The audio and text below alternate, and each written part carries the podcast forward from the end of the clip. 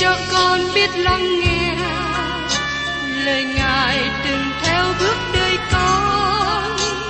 Xin cho con biết sẵn sàng chờ đợi và vẫn nghe theo chúa. Xin cho con biết sẵn sàng thực hành lời chúa đã truyền ban Hân hoan chào mừng quý vị đến nghe chương trình Tìm hiểu Thánh Kinh. Đây là một chương trình học kinh thánh liên tục và hệ thống trong thời gian 5 năm. Chúng ta sẽ lần lượt khảo sát từ sáng thế ký cho đến khải huyền. Mục sư tiến sĩ McGee là người được Chúa dùng để sáng lập và thực hiện chương trình này. Ông tin rằng lời của Đức Chúa Trời có khả năng đáp ứng mọi nhu cầu cho tất cả mọi người trên thế giới, không phân biệt chủng tộc, văn hóa, trình độ tuổi tác hay phái tính. Ước mong quý vị theo dõi liên tục và giới thiệu cho thân nhân bạn hữu cùng đón nghe. Kính chào quý vị và các bạn. Trong chương trình tìm hiểu Thánh Kinh trong những lần vừa qua, tôi đã cùng với quý vị tìm hiểu trong Hebrew đoạn 11 nói về đức tin. Và đức tin là sự biết chắc vững vàng của những điều mình đang trong mong, là bằng cớ của những điều mình chẳng xem thấy. Thưa các bạn, đức tin là tin vào Đức Chúa Trời, tin trên một nền tảng vững chắc. Và chúng ta có Kinh Thánh là lời của Đức Chúa Trời để hướng dẫn đức tin của chúng ta. Và trong sách Hebrew đoạn 11 này, cho chúng ta thấy đời sống đức tin của các thánh đồ trong cựu ước. Có những người trong cựu ước thể hiện đức tin của mình. Và hôm nay, tôi xin cùng quý vị tìm hiểu tiếp đời sống đức tin của Isaac, Jacob, Joseph, Môi-se, Trước nhất, chúng ta cùng nhau tìm hiểu về đức tin của Isaac. Mời quý vị cùng xem trong Hebrew đoạn 11 câu 20. Bởi đức tin, Isaac chúc phước cho Jacob và Esau về những sự hầu đến. Xin chúng ta chú ý rằng, không có nhiều điều được nói liên hệ đến Isaac. Khác với Abraham là cha của ông được nói đến rất nhiều. Những gì chúng ta có thể nói liên hệ đến Isaac? Ông đại diện cho ý chí của đức tin. Isaac là người trưởng thành, khoảng 30 tuổi khi cha ông dâng ông lên bàn thờ làm của lễ. Điều đó thật sự đối nghịch với ý muốn của ông. Isaac chúc phước cho Jacob và Esau về những sự hậu đến. Một điều được chú ý trong đời sống của Isaac là đức tin của ông trong sự chúc phước cho các con trai. Giờ đây chúng ta thấy hình như là một việc lạ thường. Isaac là người giỏi đào giếng. Khi Isaac đào giếng tại một nơi này và kẻ thù nghịch đến chiếm lấy, ông bỏ nơi đó và đi đào giếng ở nơi khác. Và sự việc xảy ra như vậy nhiều lần.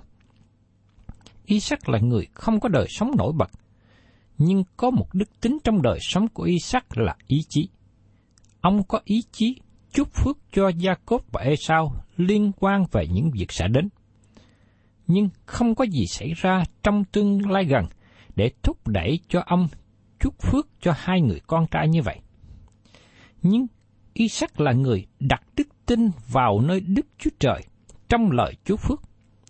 Ông không phải dự đoán những điều gì xảy ra ở trong những ngày sắp tới để chúc phước cho con của mình.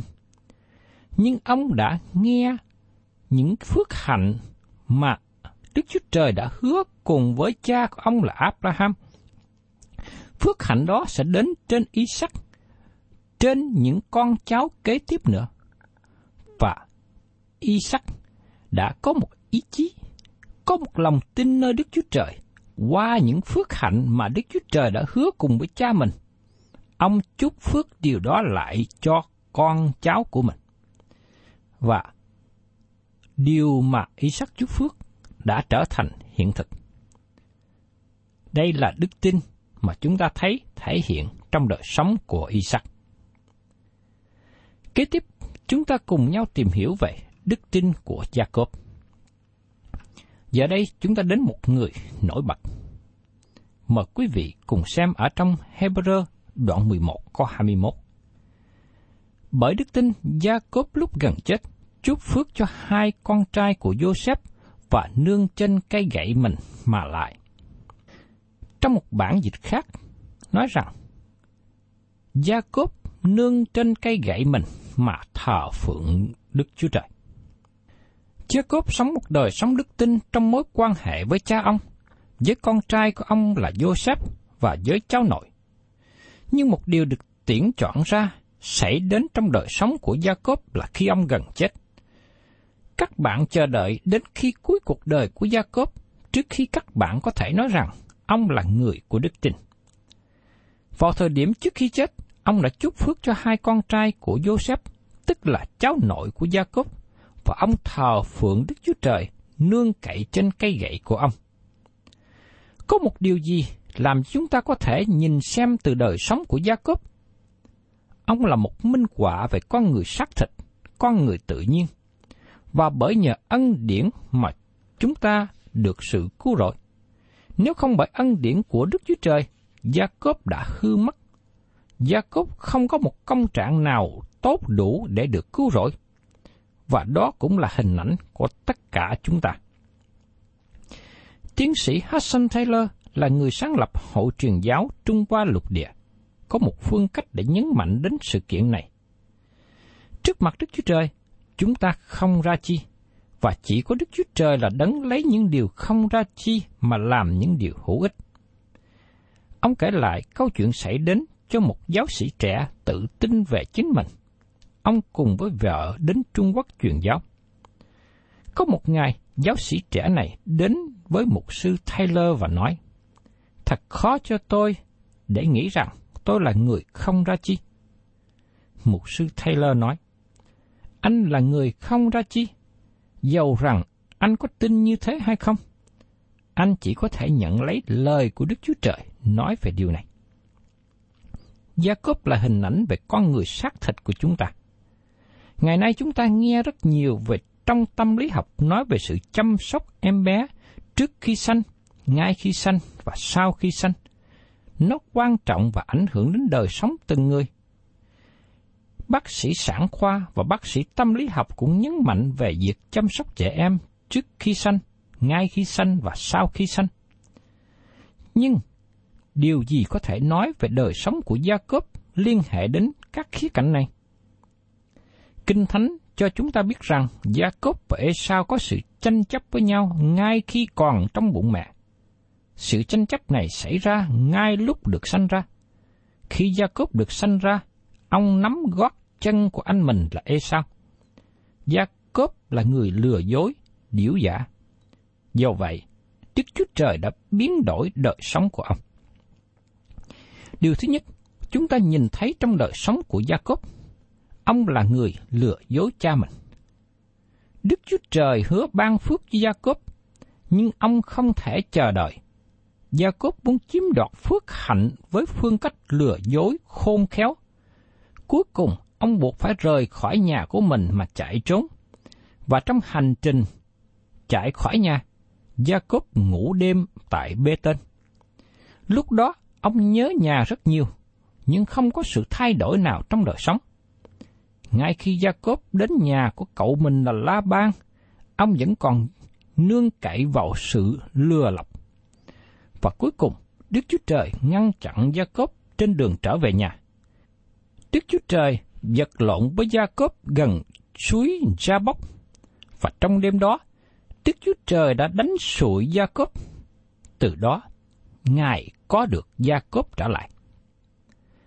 Sau này trong đời sống của Gia Cốp, gia đình của Gia Cốp chúng ta thấy có một tội lớn đã xảy ra với Joseph. Vào một ngày các con trai của Gia Cốp gửi về cho cha chiếc áo tròn có nhiều màu sắc chính đầy máu, và đó là chiếc áo của Joseph.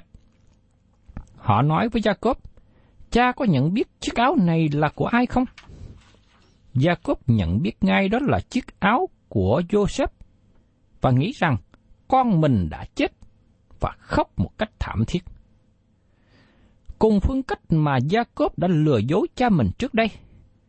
Giờ đây, các con trai của Jacob gạt lại cha. Tội lỗi của cha giờ đây đến tội lỗi của con. Đây là một thí dụ điển hình mà chúng ta thấy cần lưu ý. Cha đã làm tội lỗi với ông bà nội, thì sau này con cái nó sẽ gây tội lỗi cũng giống như vậy với chính người cha. Thưa các bạn, do vậy, gần cuối cuộc đời của Gia Cốp, tác giả Hebrew cho chúng ta thấy đức tin của Jacob liên hệ đến hai cháu nội, tức là Abraham và Manasseh. Bởi đức tin, Jacob gần chết chúc phước cho hai con trai của Joseph và nương trên cây gậy mình mà lại. Đến lúc trên giường bệnh, gần qua đời, Jacob thể hiện đức tin. Đây là lần đầu tiên có sự vâng lời trong đời sống của ông. Tôi luôn chú ý đến hình ảnh của Gia Cốp thờ phượng. Ông nương cậy trên cây gậy của mình. Tại sao vậy? Cây gậy đó đến từ đâu? Từ lúc mà Gia Cốp bị Chúa đánh sụi chân. Và cây gậy này giúp Gia Cốp bước đi. Giờ đây trước khi chết, Gia Cốp không muốn lừa dối nữa. Vì đời sống của ông không có phước hạnh. Đây là một đời sống tội lỗi, lừa dối, lương lẹo. Một điều quan trọng mà các bạn và tôi cần thấy là Đức Chúa Trời có thể tiếp nhận một đời sống tệ như Gia Cốp và làm cho ngay thẳng trở lại. Những sự lộn xộn, lừa dối giờ đây được kéo ngay thẳng trở lại nếu có đức tin vào chiếc neo trong Chúa Giêsu Christ. Chúng ta có thể nắm chắc nơi Ngài, đức tin hoạt động trong đời sống của Gia Cốp, nhưng chúng ta chỉ thấy được đức tin đó trong lúc cuối cuộc đời của ông. Tiếp theo chúng ta cùng tìm hiểu về đức tin của Joseph. Trong Hebrew đoạn 11 câu 22. Bởi đức tin, Joseph lúc gần qua đời nói về việc con cháu Israel sẽ đi ra và truyền lệnh về hài cốt mình. Tôi tin rằng tác giả Hebrew và Đức Thánh Linh của Đức Chúa Trời có thể chọn nhiều việc xảy ra trong đời sống của Joseph để minh chứng về đức tin của ông. Chúng ta có thể nhắc lại thời điểm khi Joseph bị quăng xuống hố, bị bán xuống Ai Cập và bị bỏ tù. Các bạn có thể nghĩ rằng tại đó đời sống của Joseph bị kết thúc, và nhiều người trong chúng ta sẽ phàn nàn khi ở trong hoàn cảnh như vậy nhưng các việc đó không có kỹ thuật ở đây. Còn có nhiều việc khác minh họa đức tin của Joseph. Khác với đời sống của cha ông là Jacob, Joseph không có sai phạm hay tỳ vết nào trong đời sống. Có thể có một người nào trong cả cụ ước có một đời sống biểu tượng gần với Chúa Giêsu như đời sống của Joseph. Dầu rằng Joseph không được nói như là một biểu tượng trong Kinh Thánh. Nhưng đời sống của Joseph có một sự tương đồng với Chúa Giêsu. Joseph là con được yêu quý và Chúa Giêsu cũng là con được cha yêu thương. Joseph được cha ban cho chiếc áo có nhiều màu sắc mà nó làm cho anh ta tách biệt với các anh em mình. Joseph có một khải tượng trong chim bao mà các anh cho rằng Joseph là người nằm mộng. Và trong khải tượng này, cho biết Joseph sẽ trở thành nhà lãnh đạo. Chúa Giêsu đến thế gian với một sứ điệp và dân chúng nghĩ rằng Ngài là người nằm mơ. Joseph vâng lời cha ông, Chúa Giêsu nói rằng Ngài đến thế gian để làm theo ý muốn của cha Ngài. Joseph bị các anh mình ganh ghét, còn Chúa Giêsu bị dân Ngài từ chối. Ngài đã đến trong xứ mình, song dân mình chẳng hề nhận lấy. Joseph được cha cử đi tìm các anh, đi chăn chiên. Chúa Giêsu đến thế gian tìm người hư mất. Joseph tìm các anh em mình đang chăn chiên ngoài đồng. Trong khi đó, mấy người chăn chiên đến trong đêm Chúa Giêsu sanh ra. Các anh Joseph cười nhạo khước từ Joseph và lập mưu giết Joseph. Chúa Giêsu cũng bị đối xử như vậy. Joseph bị bán làm tôi mọi. Chúa Giêsu bị bán với giá 30 nén bạc. Chiếc áo của Joseph bị nhúng trong máu. Chiếc áo tròn của Chúa Giêsu bị dính máu và các lính bắt thăm chiếm lấy. Joseph bị bán sang Ai Cập làm nô lệ, và Đức Chúa Trời giải cứu ông và ban cho ông một địa vị lớn trong triều đình. Chúa Giêsu đến thế gian chịu chết để cứu chuộc tội lỗi cho chúng ta. Sau đó, Ngài trở thành Chúa cứu thế của cả người Do Thái lẫn người ngoại. Khi còn làm thủ tướng ở Ai Cập, Joseph ban lương thực cho dân chúng. Đấng Christ ban bánh hằng sống cho những người đến cùng Ngài. Khi ở Ai Cập, Joseph cưới cô dâu người ngoại. Chúa Giêsu kêu gọi những người trong thế gian trở thành dân tộc của Đức Chúa Trời. Joseph tỏ bài chính mình ông cho các anh em mình biết. Và trong một ngày tương lai, Chúa Giêsu sẽ bày tỏ chính Ngài cho những người thuộc về Ngài. Thưa các bạn, điều lý thú trong đời sống của Joseph là ông có đức tin trong chim bao được ban cho ông. Ông có đức tin khi bị quăng xuống hố. Ông có đức tin khi đối diện với hoàn cảnh ngang trái. Các bạn có thể nghĩ rằng vào cuối cuộc đời của Joseph sẽ thỏa lòng để ở Ai Cập. Nhưng Joseph không phải như thế. Joseph nói, và một ngày sẽ đến khi dân Israel rời khỏi xứ này, xin đem hài cốt tôi đi với anh em trở về đất hứa. Tại sao họ không đem thân xác của Joseph ngay sau khi chết về chôn ở xứ Ephraim? Lý do rõ ràng là lúc bấy giờ Joseph được kể như là anh hùng có công lớn với quốc gia Ai Cập. Nhưng sau này, một pharaoh mới lên ngôi và không còn biết đến Joseph nữa. Và dân chúng Israel rời khỏi Ai Cập. Họ đem hài cốt của ông về chôn ở Sichem trong xứ Samari.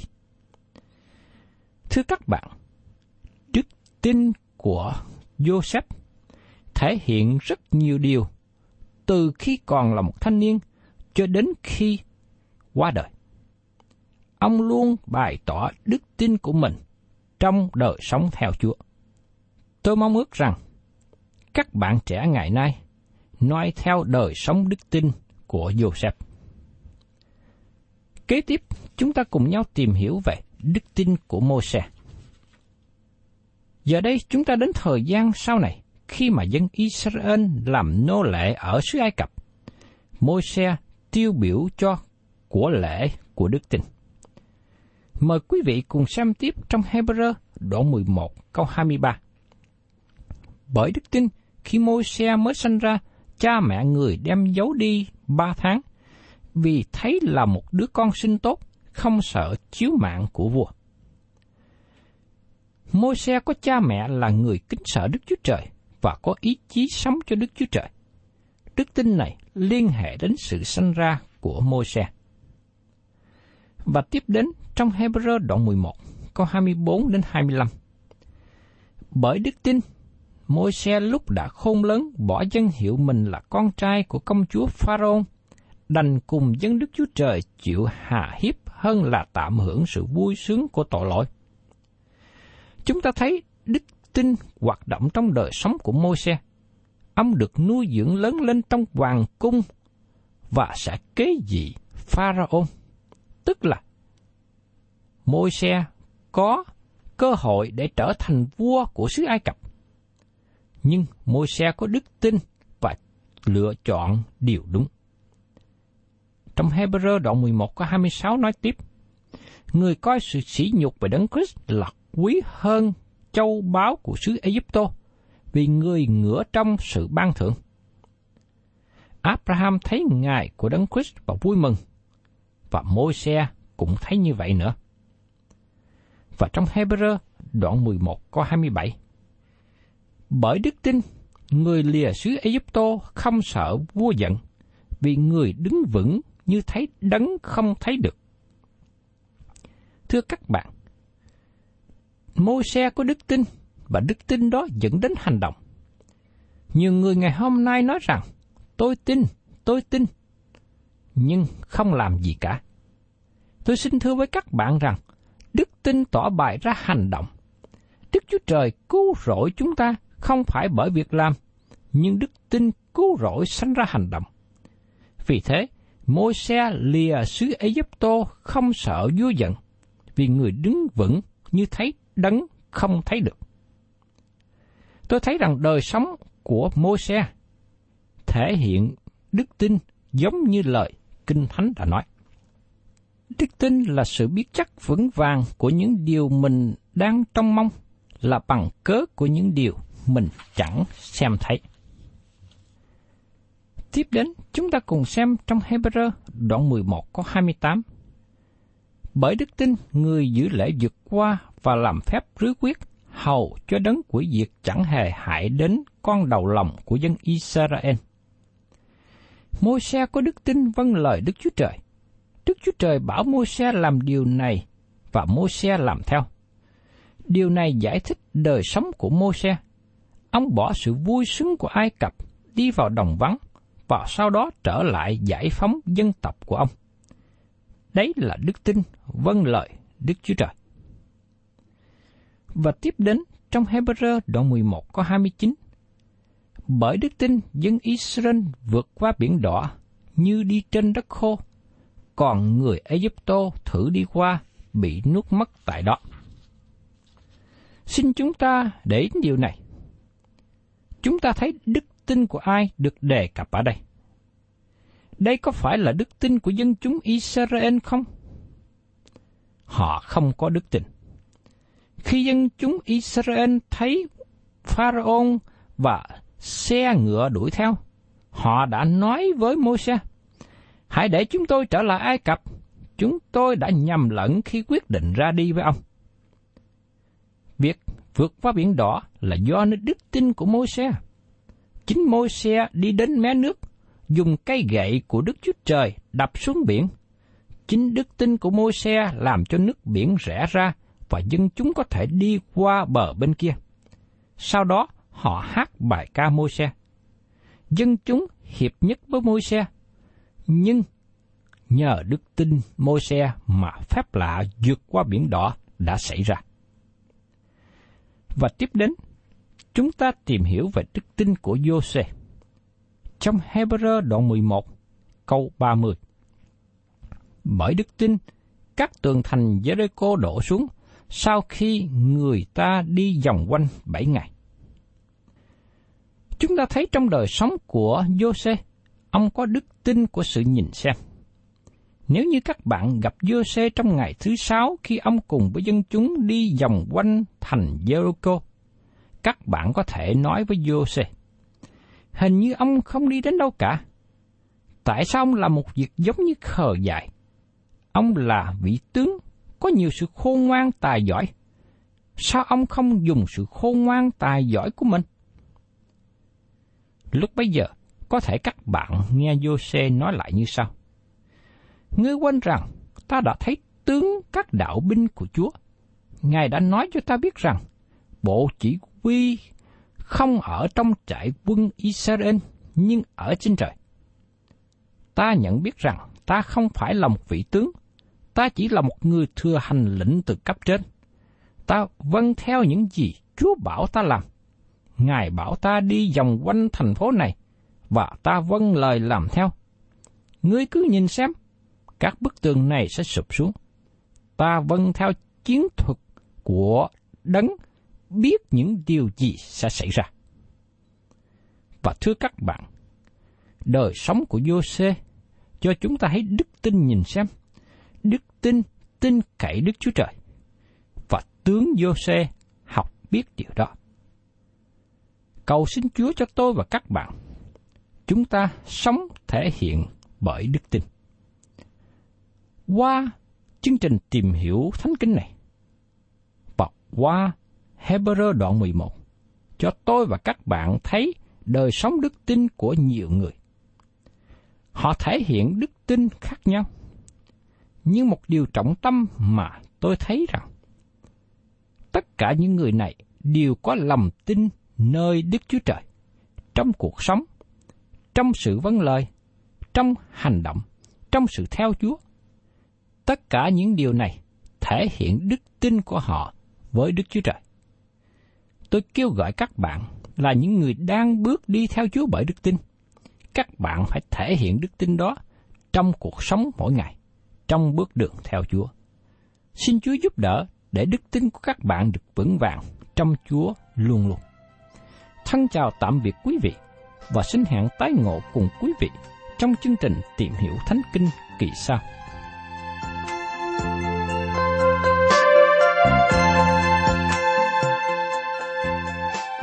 Cảm ơn quý vị đã đón nghe chương trình Tìm hiểu Thánh Kinh. Nếu quý vị muốn có loạt bài này, xin liên lạc với chúng tôi theo địa chỉ sẽ được đọc vào cuối chương trình. Kính chào quý thính giả.